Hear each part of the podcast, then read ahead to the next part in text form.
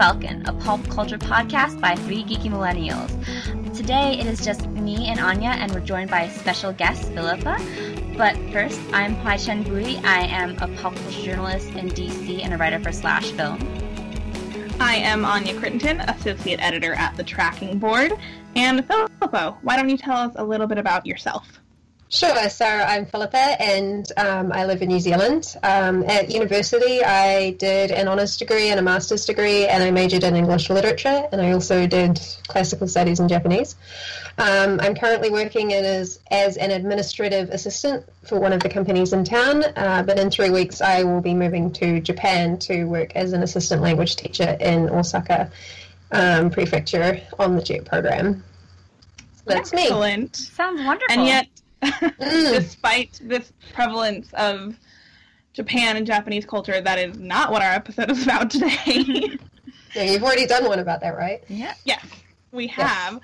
Um, so this week we are going to be talking about British media. So we are going international, um, but we're going all the way over to the UK. As you guys might have noticed in past episodes, I am quite fond of British media. There's a little bit of Anglophile in me, I suppose.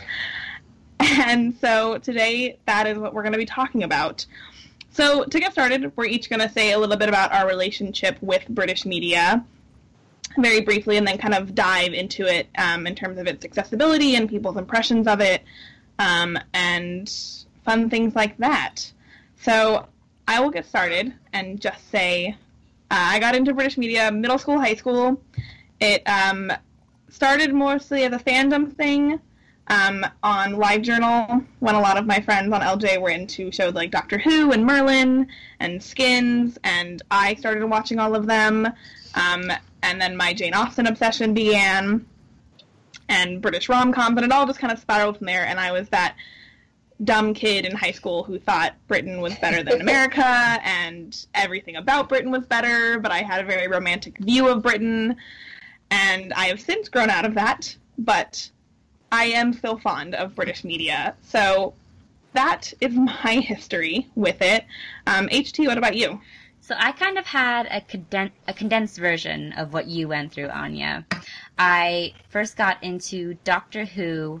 I think it was through the the re- it was through the New Who on Netflix, and I watched that and just like fell in love and that was my senior year of high school, going into college. I fell fully into that fandom when I was in college. I got like Doctor Who poster, got the little sonic screwdriver. From then I went on to Sherlock, Merlin, Misfits, the whole shebang. Um, I did follow like, you know, a bunch of Anglophile Tumblrs and Twitters. I tried to pick up some of the slang, but it didn't work out because everyone's like, what are you talking about?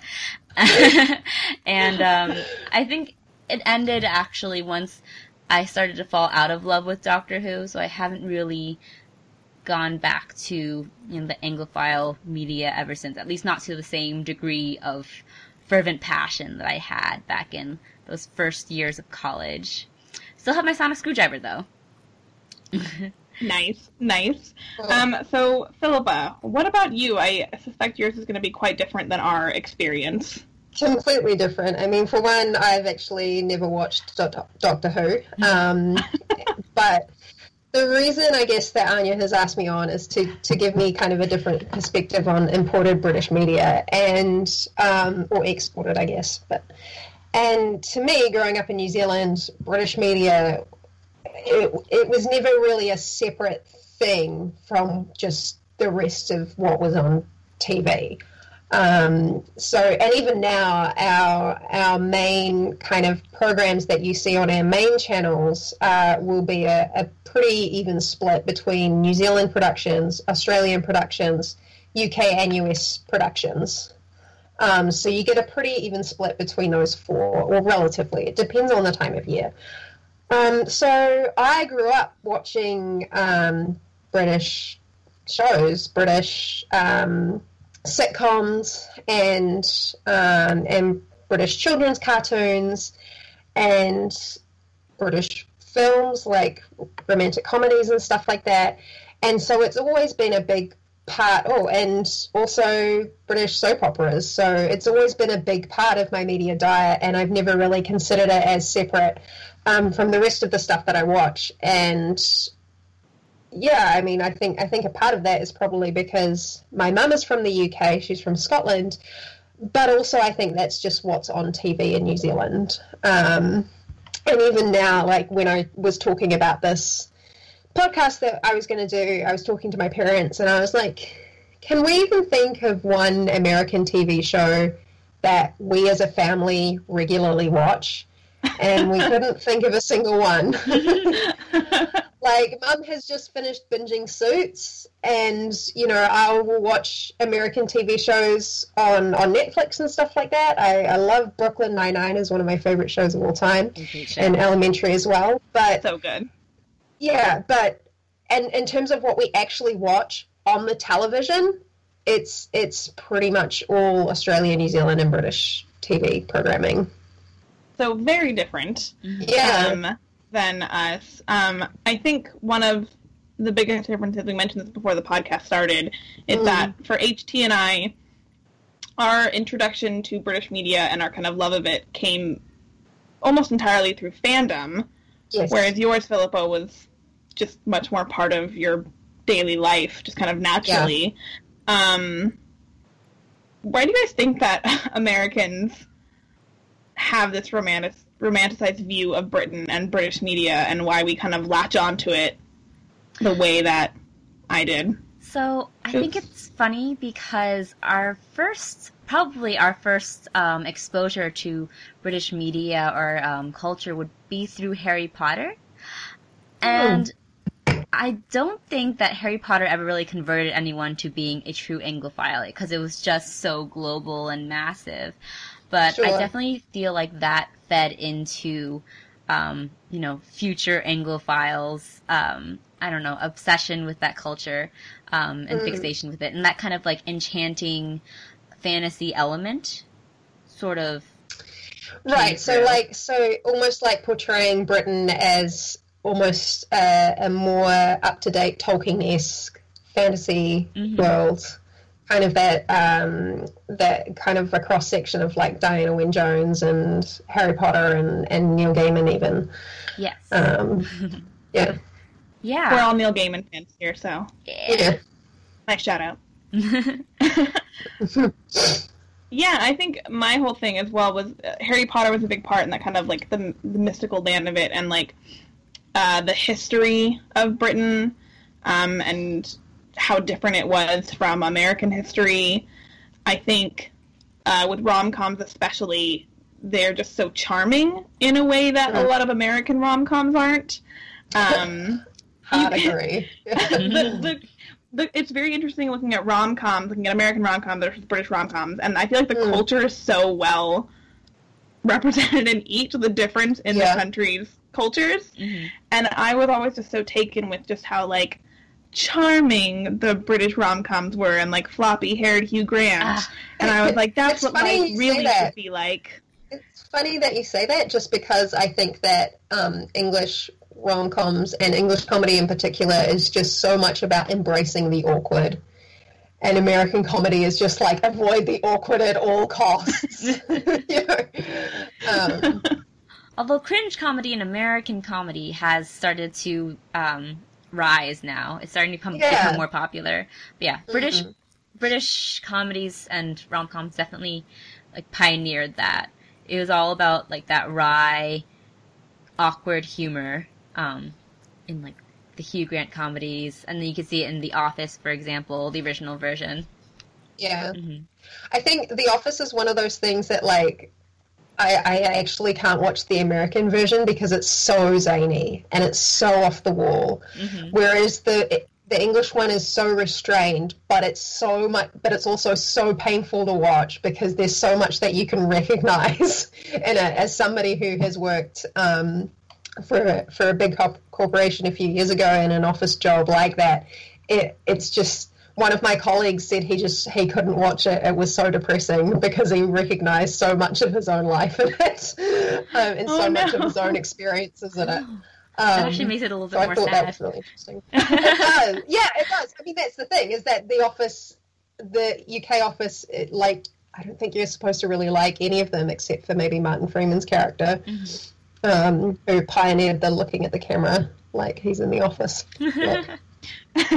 that was actually started in the UK, not the US. Mhm. yeah, baby Martin Freeman. I've actually never watched the US Office. I feel like I should because Hot Dad Steve Carell, but um, which is real HT. Ah, I'm not gonna dig into Listen, that. Listen, Yeah, Steve like, Carell it's- can get it. no, this is I don't know how you can't see it. just- he's like objectively he's not. like handsome. he's not my type. So, I just but I can see why he's on. I like I like more sharp edges in my older character actor men. I don't know. That's why you like Robert That's Carlyle. why I like Robert Carlyle. He's all sharp edges and just like weird looking and weird hair. I love it. Ah. Watching Get Smart was on TV the other day, and I was like, "All right, Steve Carell. All right, I see you." You know. anyway, that is not what we're talking about. But we mentioned The Office, so I had to bring up my crush on Steve Carell because it's making a comeback, and people are finally realizing it after years of saying it. all right, Anya. Back to British media. um, yeah, it's very interesting. Um, I think comedy is a really big thing, uh, as we've Mm. mentioned with British media, and I didn't really watch a lot of British comedies when I was in my whole Anglophile phase, mostly because they weren't fandom related. Mhm. Mm. so I just never had exposure to them. And I don't think that young Anya probably got British comedy.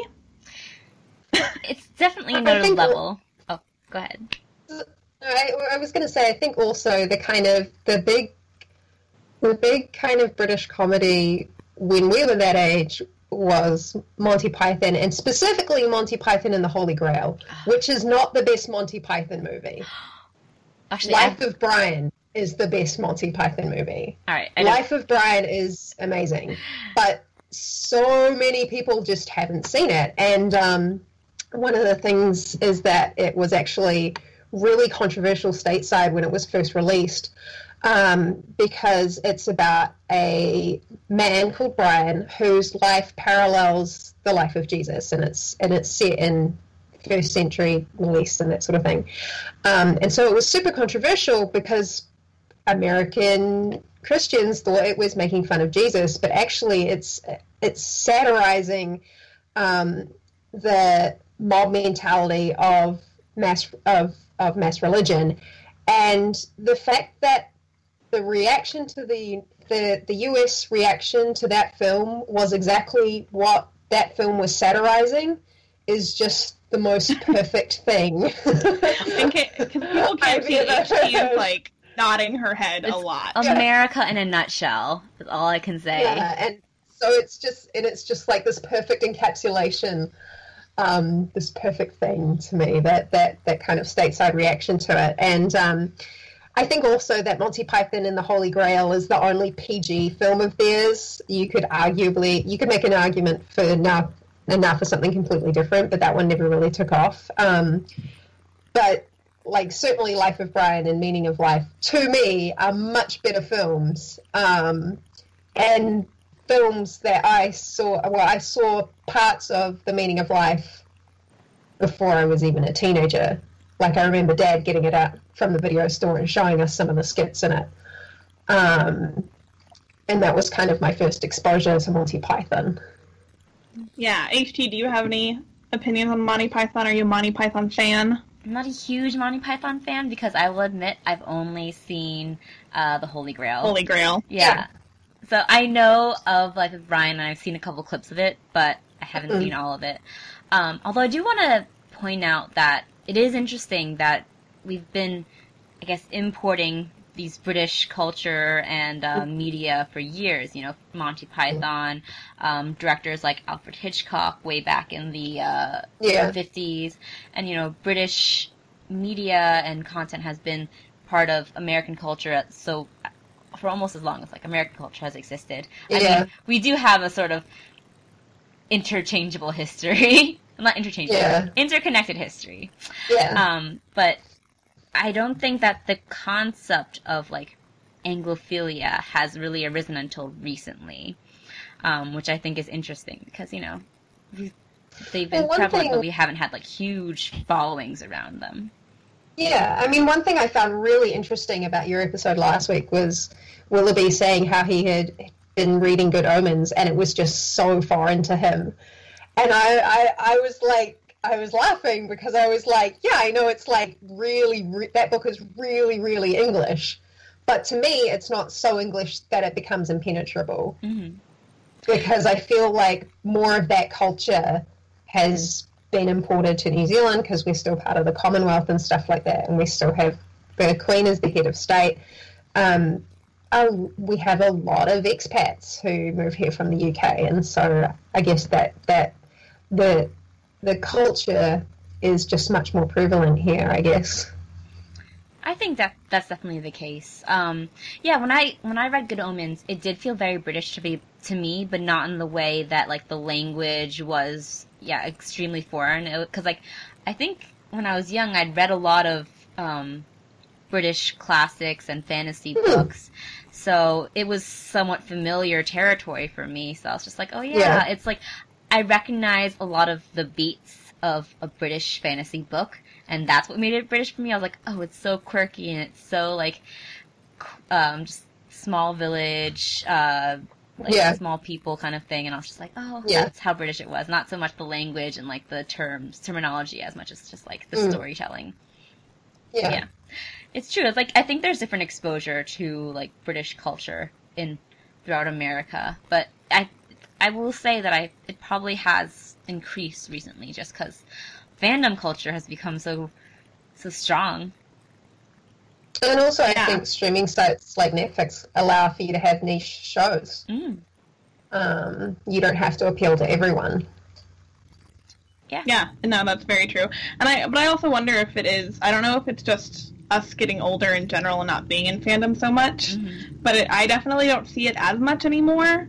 But that could also just be because I've gotten older and I've sort of let go of my own Anglophilia. Yeah.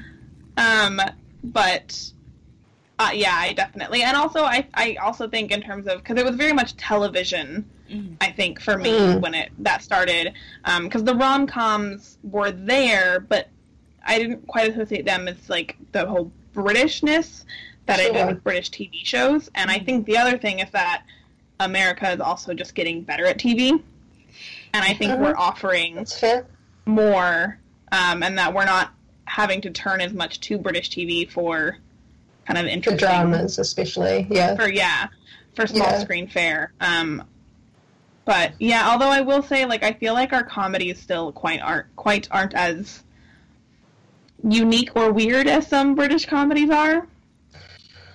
I think it. I think it's more that they just they're encapsulating a different style of comedy. Mhm. Um, like I say, like Brooklyn Nine Nine is a comedy, and that's honestly one of my favorite shows. Yeah. It's Yeah. genuinely so funny. It's so good. Um, and think Mike sure does. yeah, so I mean, I, I think it's um, yeah, I don't know. I think it. I think it's that there are there are kind of more comedy shows developing and stuff like that. But again, they're developing in line with the style of comedy that is true to America and true to Britain. I think Yeah. it, I think it is still significant to note that America is still turning to British shows to adapt for American audiences, um, and it's still happening. Like we had Shameless, we had we had The Office. Well, I'm going House of backwards, Cards. but yeah, House of Cards. Um, sometimes they're even more successful stateside than they were um, Mm. from the original British version. Um, what else? Uh, Skins, which was not so successful. Um, Wait, did we have a U.S. Skins? we had a U.S. Yeah. Skins. It was on MTV, I think. Yeah, I saw the preview. Oh my preview. It. god! Didn't look We also good. we tried we tried being human. tried being human. Um, they're trying Misfits now, uh, Yes. which will be interesting. I don't know how that'll turn out. Um, Yeah. but uh, it's definitely another. Yeah, definitely like a huge aspect of American culture. It's just going back to British shows and British culture and, and adapting that as well. So Mm. I think it's interesting. I think we've always, yeah, we've always mined. I think British media or British stories. I mean, how many times have Americans adapted Shakespeare? Um, Sherlock modern Holmes. or otherwise. hmm Mm. And we've always just kind of like looked at their kind of culture and their media and storytelling. hmm We've always had that relationship, which is interesting. Yeah, definitely. Um, yeah, because I, I wanted to just give a shout out. Um, because when when Philip and I like became friends, I Mm. started learning more about kind of more classic British media, I guess, that I wouldn't have been exposed to through fandom. Um, Yeah. So shows like Vicar of Dibley, um, which Mhm. is utterly delightful. Um, but I think a big one for me was uh, through Philippa. I watched the comedy Blackadder, and Yeah. Blackadder has become probably one of my favorite shows, or at least one of the shows I have enjoyed watching the most, and still think very highly of. I- Blackadder is brilliant. I've Yeah, never really seen anything quite like it. Seriously, like Americans, if you have only ever seen Rowan Atkinson and Mr. Bean, you are missing out Yes, because that is a completely silent role for him, and he he plays it to the hilt.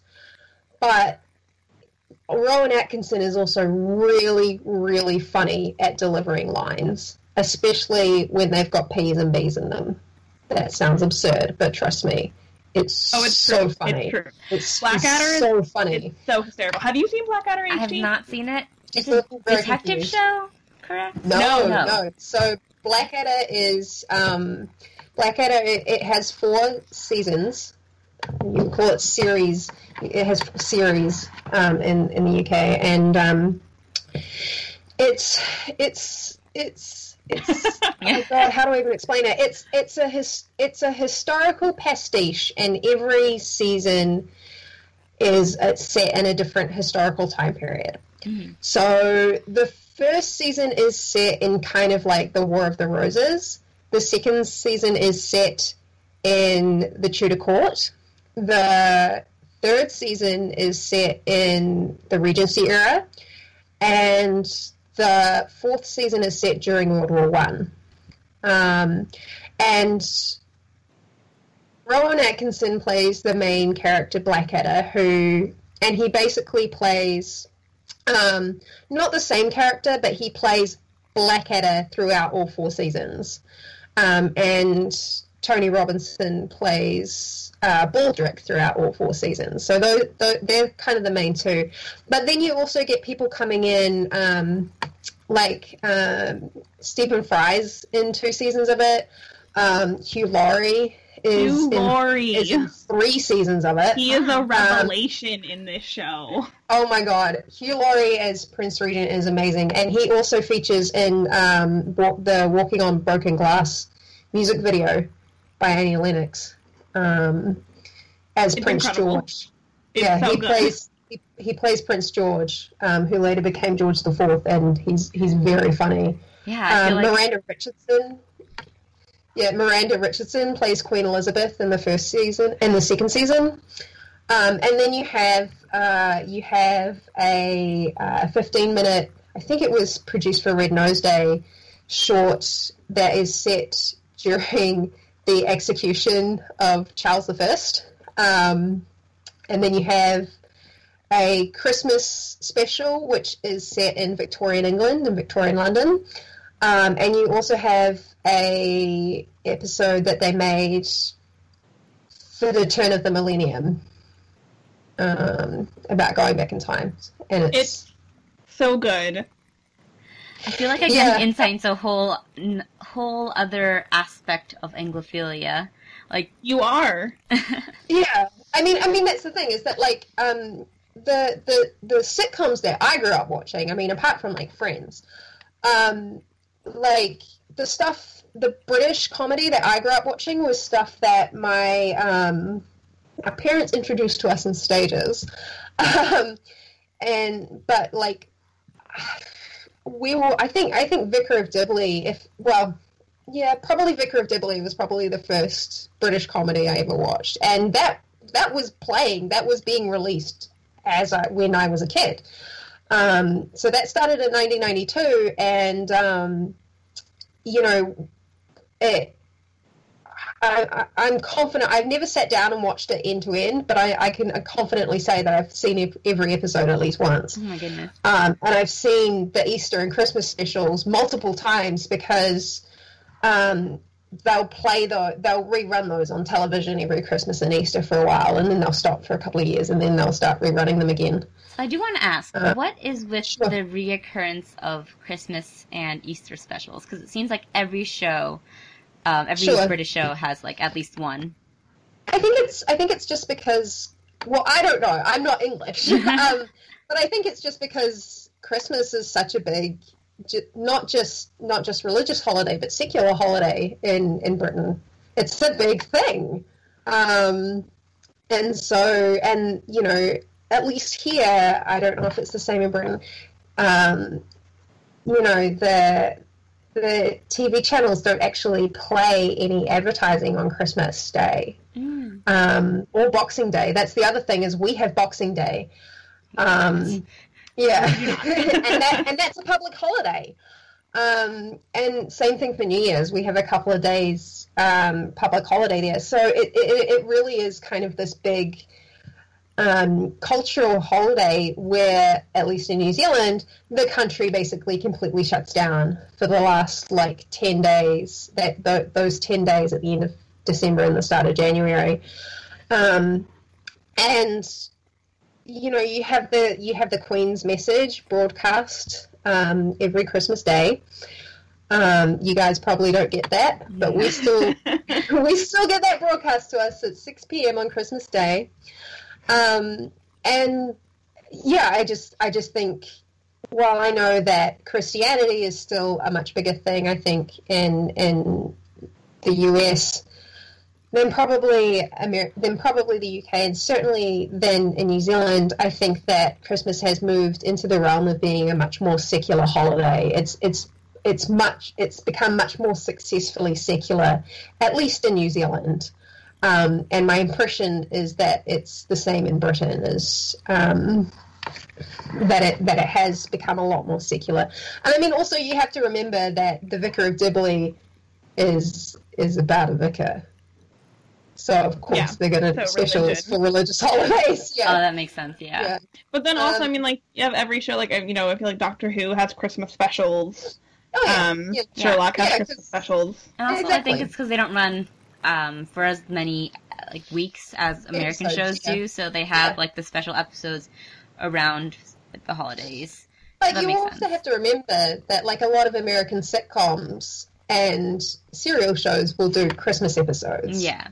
Yeah, those are Christmas. I mean, Christmas um, and, and Halloween yeah. epi- and Halloween episodes and Thanksgiving episodes and yeah. stuff like that. That that are spaced in the season to come out around those around those holidays. That's very true. And I mean, HT, think of all the Christmas rom coms. That is true. I mean, one of the best British rom coms, Love Actually, is set entirely for Christmas. You know what I do want to want to say? I noticed is that um, British movies will set their rom coms around Christmas, whereas Christmas is generally a family holiday in the U.S. and most of like the Christmas movies um, Christmas American movies are kind of more family oriented and less romantic. So I think it's like it's really interesting that at least from like the British rom com point of view, Christmas is almost more of a romantic holiday than just yeah. I'm holiday. trying to think of like well, it's funny because I was going to say like oh the holiday, which is one of my favorite rom coms, but then you have half of it set in England. Yeah, that's a, interesting that very... you guys say that. Mm-hmm. Just because, like, I don't, I don't, I don't get that impression. But really, I don't know. I mean, other than Love Actually, I, I can't think of a a British. The holiday, yeah, half of the holiday. yeah, half of the holiday. Um, I well, it's funny because I I feel what it is is that Christmas plays more of a part in British rom coms. I mean, I think of like obviously I don't think of Bridget Jones as a Christmas rom com but Christmas definitely right. plays a part in Bridget Jones sure. the way that a lot of rom coms here don't. Sure. I guess. Yeah. I think I just think when I think of Christmas movies, um, they're almost entirely American movies. Now, when I think of like Christmas specials or Christmas cartoons or something like that, is pretty much entirely British stuff. Mm. Um, so stuff like Robbie the Reindeer or the Snowman, which is are things that we watched as kids, and none of my American friends have ever heard of it. Um, We have our own this- Christmas. Yeah. like, yeah, exactly, exactly. Which which play here, but they don't play during prime time. They play in the middle of the day when you're like sleeping off the fact that you got up at six o'clock to open your presents.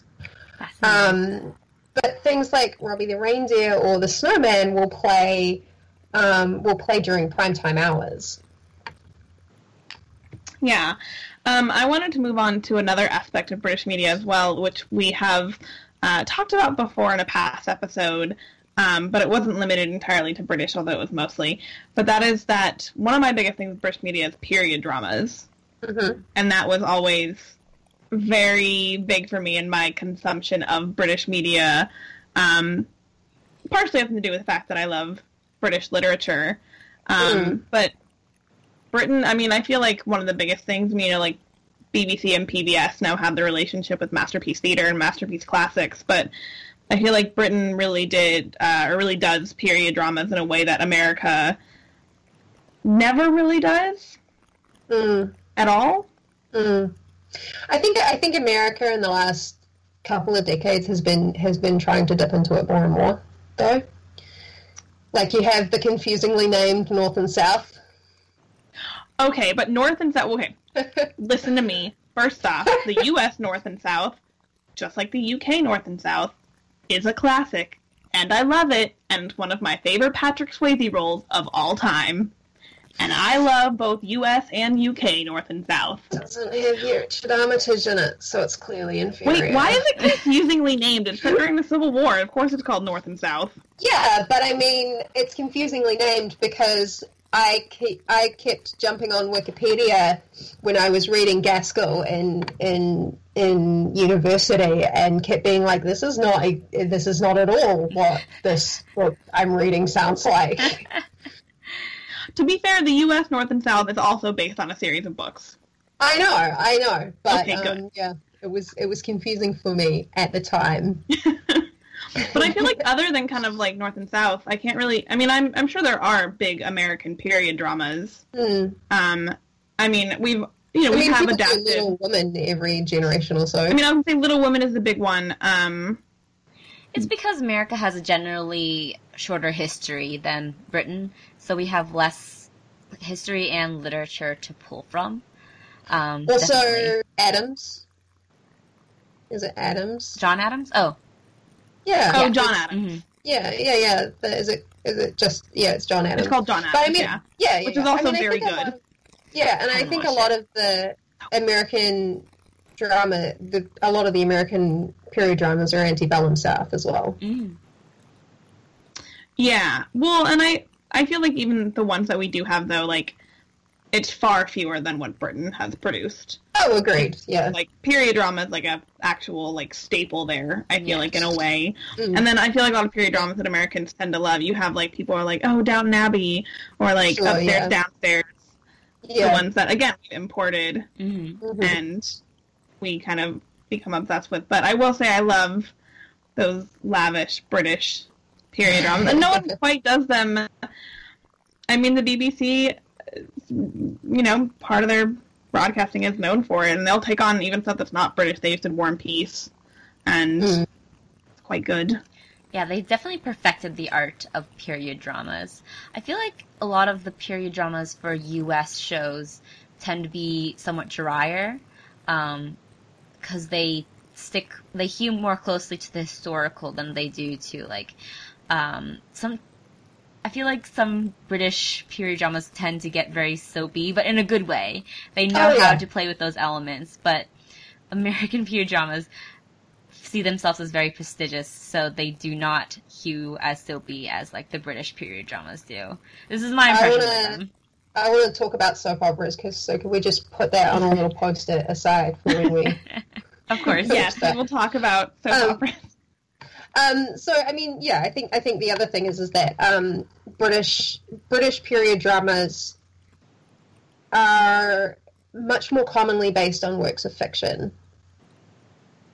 now there'll be works of fiction written in the time period, but you know, you you, you get a lot of Dickens, Dickensian um, adaptations. You get a lot of Austen adaptations. You get a lot of Shakespeare adaptations.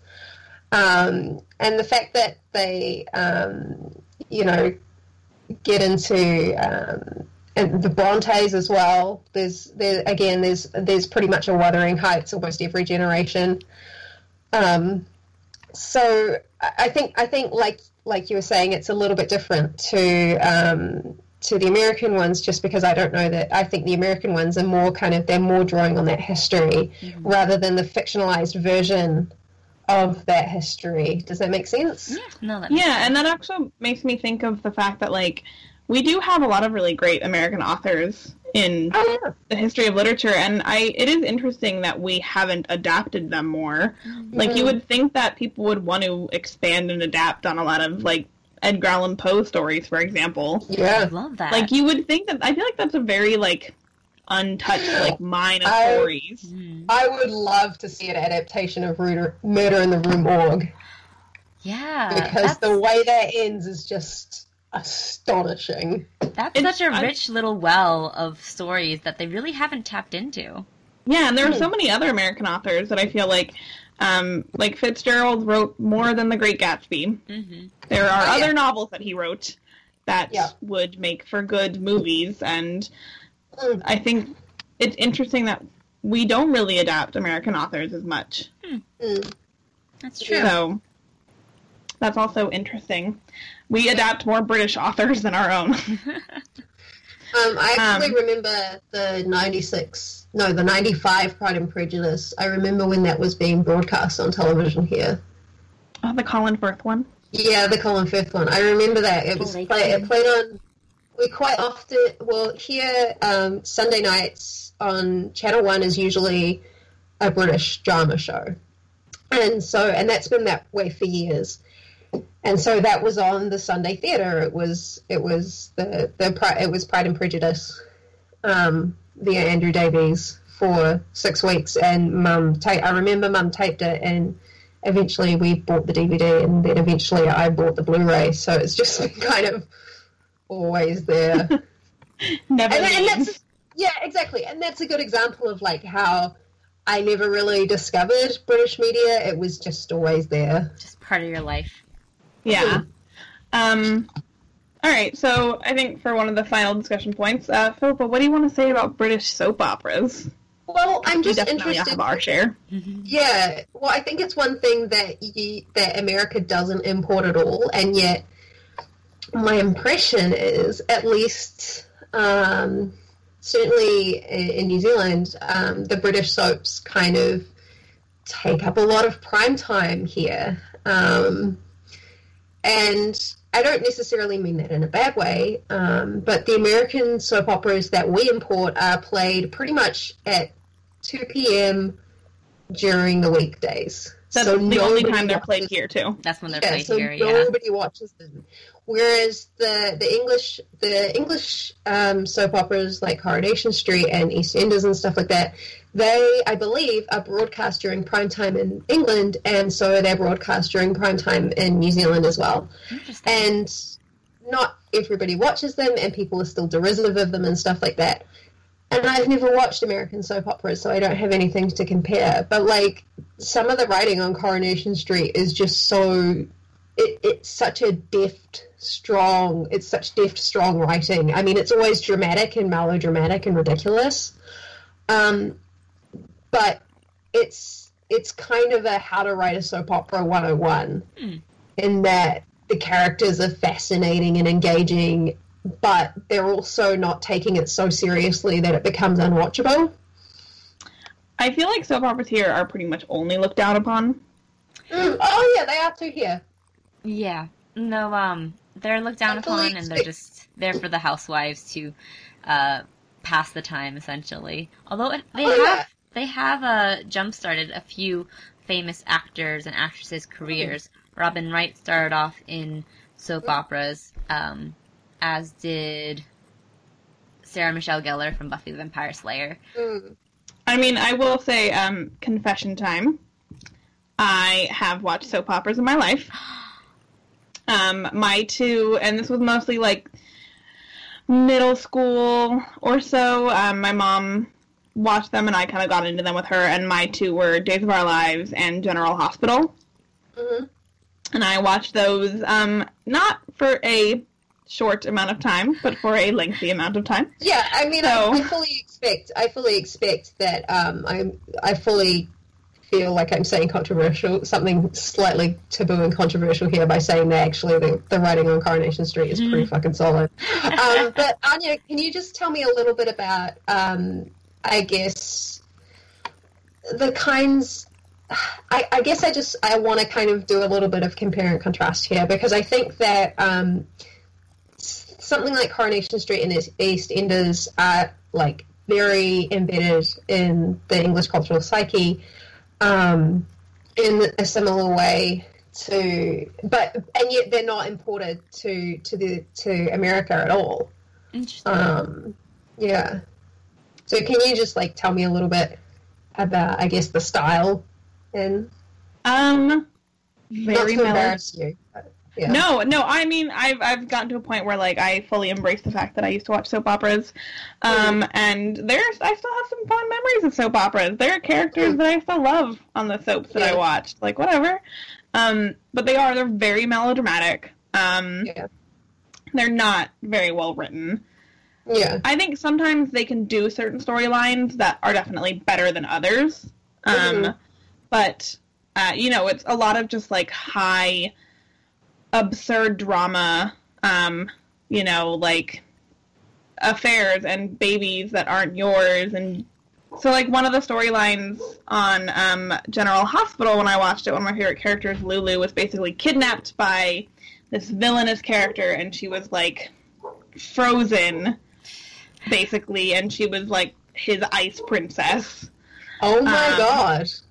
Yes, so like we will get like absurd things. Like you will have normal storylines, like oh, like she's cheating on him with her, and like oh, like she's having someone else's baby, or he committed a crime. Like you'll have kind of like those just melodramatic regular life things, but then you'll have like absurd. Like See, when you I remember, said absurd, I was thinking like the high melodrama kind of absurd, and I was going to be like, oh yeah, Coronation Street does that too. But to my knowledge, no one on Coronation Street has ever been frozen. Um, and to be fair, kept- Lulu survived it, and she is still going strong with her man Dominic. exactly. So That's Um, amazing. Jay, I mean James Franco was on General Hospital for a while. Mhm. Um, like recently, like this was like when I was in high school. He was on it. He was doing like research for a role he was doing, and so like he had a part on General Hospital. Um, and he played just like this crazy person. Um, I remember that. It was like a bit of um, a stunt in a way. People were like, "Wow, Yeah. why is a big Yeah, star no, like so- James Franco on here?" yeah, so I feel like we'll have storylines similar to what you'll see on Coronation Sure. Street, and then we'll also just go like wild. Yeah. Okay. Yeah. No, that's interesting, and I and I don't know um, because the other thing that my impression of American soap operas is that they're very middle class as well. Would that be fair? I think so. Yeah. Upper middle class, definitely. Whereas, yeah, whereas Coronation Street and EastEnders and stuff like that are like firmly working class. Like they're That's set in working class neighborhoods. Um, Coronation Street is set in Manchester, and EastEnders is set in in London. And they they are very firmly working class. So you get these like high melodrama um, plot lines where people get murdered or die on their wedding night or um, um, have affairs or have oops babies or and teenage pregnancies and all that kind of stuff. Um, but it's but you also have you'll have funny plot lines and you'll also have plot lines that are about uh, just stuff that people deal with in their life.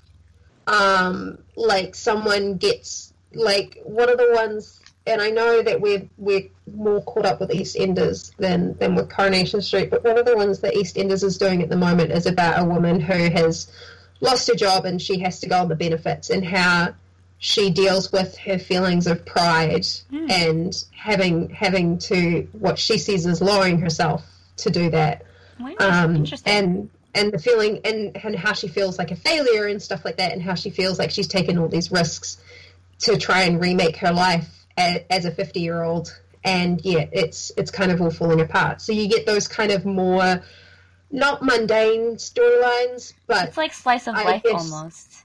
yeah exactly. It's it's like highly dramatic slice of life.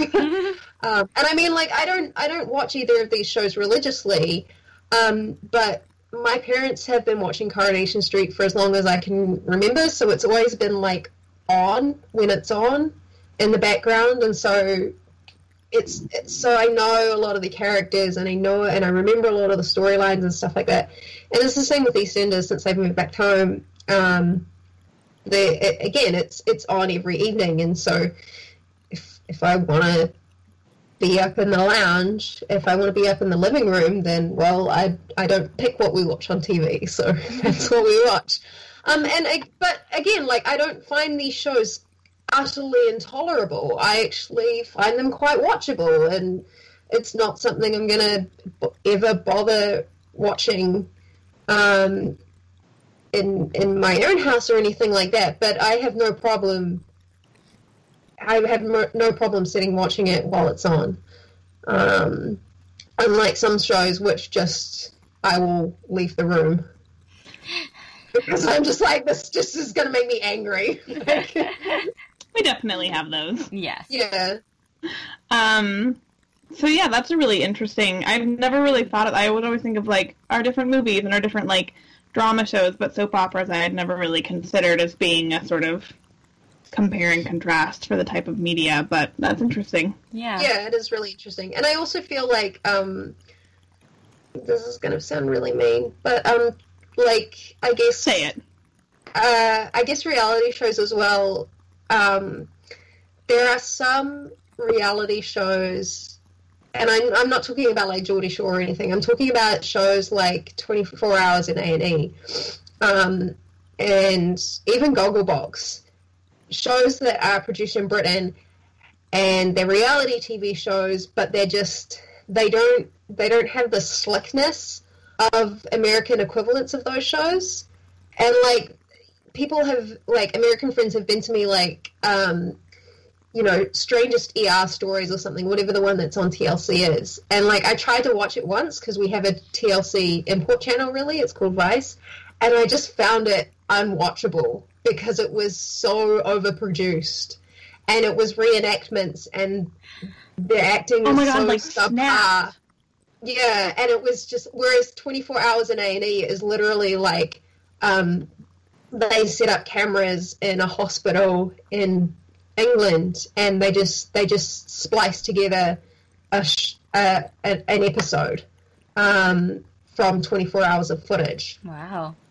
It is Um, very different. That sounds more like our Yeah. kind of like true crime, Yeah. sort of Okay, like true life sort of rea- TV. Whereas reality TV, when you say that here, I Very think of like I think of like yeah, The it's, Bachelorette. it's I like think Big of Brother and stuff like that. Yeah. Yeah, The Bachelorette, which I will say this Mhm. season is bomb. And Rachel, if you're listening, you better have chosen Peter, or I'm going to be very upset because Peter is perfect. Yeah. He is the best Bachelorette suitor ever. Just putting that out there. um, but yeah, no, that sounds more like the whole our true crime sort of like stuff and our really like absurd like Yeah, I mean, surgeries and yeah, I mean, I couldn't really think of another another another way to. They're almost like reality documentaries Yeah. more they than sound, reality TV. They sound Yeah. more earthy and documentary style than our reality. Yeah, they are. Um, yeah, yeah, it is very. They can be very absurd mm. for Another sure. one that's really another one that Mum loves to watch of those is One Born Every Minute, which is about it's same concept, but it's about it's about mater- a maternity ward, and so it's like just- what? Yeah, yeah, and so it's just it's just it's about mothers who come in and have their babies, and Okay. and it's it's just it's a really quite lovely show, and it's nice to see, and it, it's interesting to see the see the process and and what different people choose, and they always do little interviews with them, um, and they talk about like how the couple met and It sounds so much more genuine than the shows we get because for some reason that that came that brought to mind a reality show that I had watched for a little bit called um, "I Didn't Know I Was Pregnant." Oh yeah, and it's like yes, it's, that really illustrates the difference because like American reality shows are so like salacious and over the top. Yeah, right? sensationalized, and exactly. And like yeah. here you have this lovely show, this lovely British reality show, just like about lives being born, and then on the other side, it's like I didn't know I was pregnant. This baby fell yeah. onto my foot. I dropped it in the toilet. Yeah, I went to the bathroom. yeah, exactly. There was a baby. Yeah, that's um, ridiculous. Yeah. I mean, so that that's another that's another aspect that I just that just kind of came to mind is that like when I watch American TV, at least when we're not talking about like the the comedies and stuff like that, when you're talking more about game shows or reality shows or anything like that, the American ones seem super overproduced. And I mean, that's not to say that British TV shows can't be overproduced because Sherlock is also super overproduced. and not in a good way. Um, but yeah, it, it's it's interesting if we're talking about differences and different perceptions um, of imported British media. Yeah, that is very interesting, and I think it's a good way to wrap up our long episode, which turned into sort of a compare and contrast, which is interesting. Yeah, but, no, no that's all good. I mean, it's interesting. Cultural um, differences interesting. are fascinating. Yeah, they are. Um, so let's move on to our last segment. And what is that, HT? I really, really, really, really, really like you. But I need to tell you something. So, since you're our guest this week, why don't you go first? Is there anything in pop culture that you really like? Um, well, I just finished reading a book. It came out a couple of years ago, and it's called SPQR. I know this isn't really pop culture, but bear with me. Um, so this was written by the classicist Mary Beard, and it's about the first a thousand years of the Roman Empire.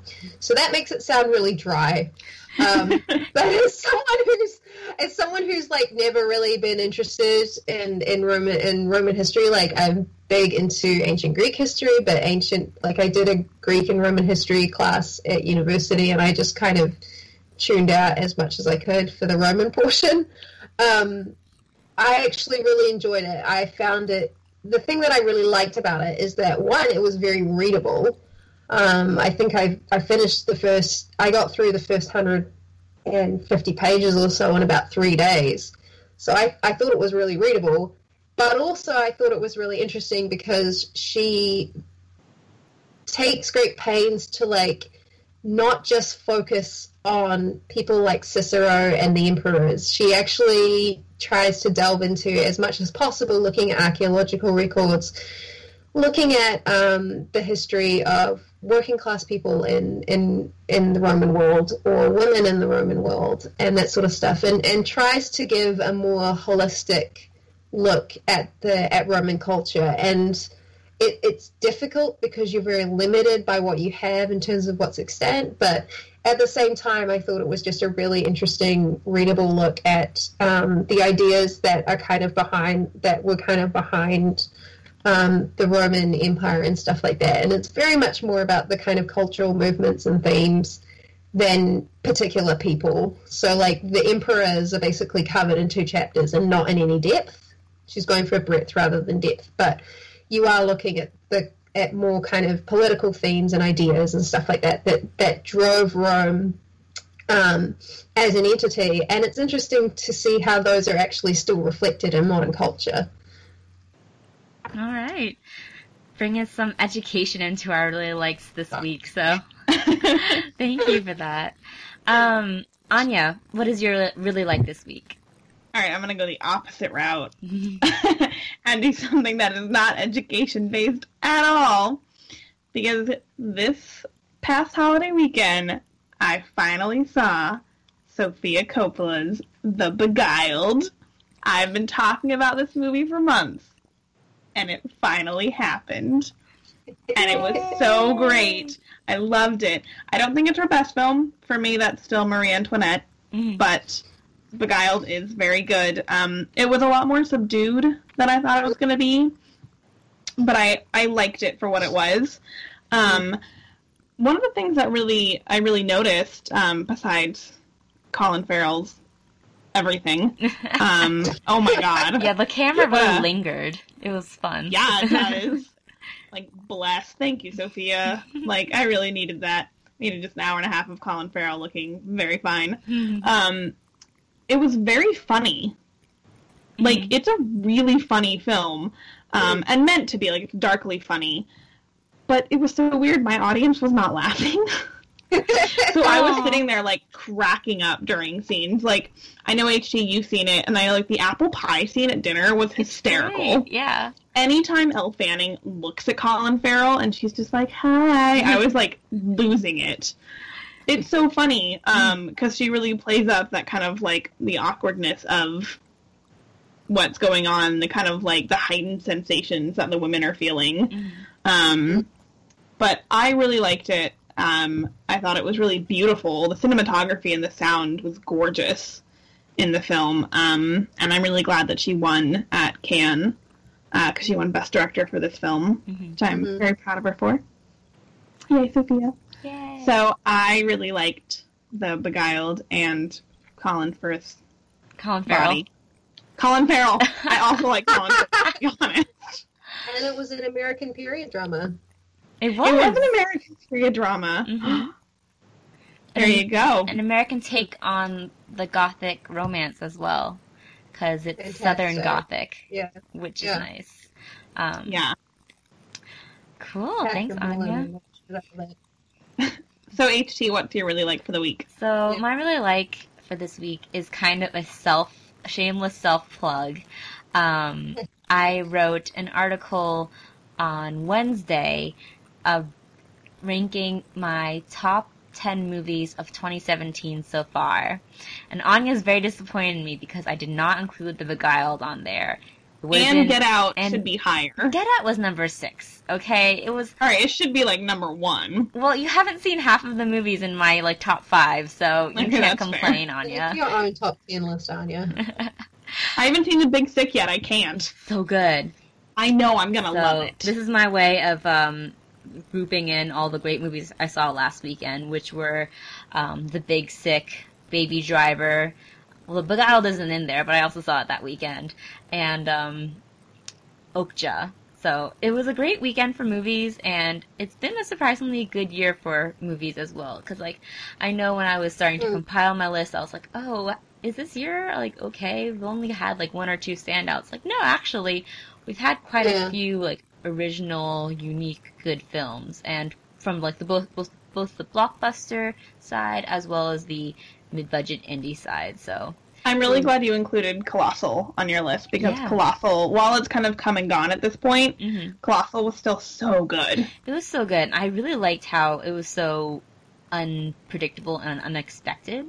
I had no idea where I was going while I was watching the film, and um, apparently I'm the only one in slash film to include Colossal on my list. But I think it deserves a mention just because it was so good and smart. you want to Um, know why, HT? why? Feminism. You know that's why. yeah, that's true. I also have Wonder Woman on, on my list, so but I'm not the only one to have Wonder Woman on my list. good. There we go. Woke. Well, we will link to your top 10 piece. It is a really good piece. HT has really great taste. Um, I really need to see your number one film. Yes, Your Name, the uh, anime film uh, that was a big hit in Japan in 2016 and was just released in the U.S. Mm. earlier this year. It's amazing. It's mes- this metaphysical exploration of love and loss and life and all that jazz. It's really it's, sad. It's the biggest um, anime film of all time at this point, isn't it? Hasn't it made the most money or something? I think so. It's beaten think- Spirited Away. I think Yeah, so, yeah, yeah, I think so. Mhm. Yeah. I need to check that one out. Mhm. Um, so Mm. we will link to that so you guys can see what HT's top 10 of 2017, uh, her list. So that was our episode for the week. If you guys have any thoughts on British media or Roman history, or if you read the book S-P-Q-R, or uh, your favorite movies of 2017 so far, including possibly The Beguiled, definitely come chat with us. And HT, since Willoughby's not here, where can they do that? Uh, you can find us on Facebook um, if you search for us there. Uh, we are on Twitter at, at Falcon Podcast. You can find us at millennialfalconpodcast.wordpress.com. We're on SoundCloud, iTunes, and Google Play. And you can find us on Twitter. I am at HTranBui on Twitter. Uh, where are you, Anya? I am at Anya Crittenton on Twitter. And Philippa, where can they find you? Um, I am at Philippa Jane K on Twitter. Um, I'll get you guys to link it because my name is terrible. All right, so that is our episode for the week. Thanks for joining us.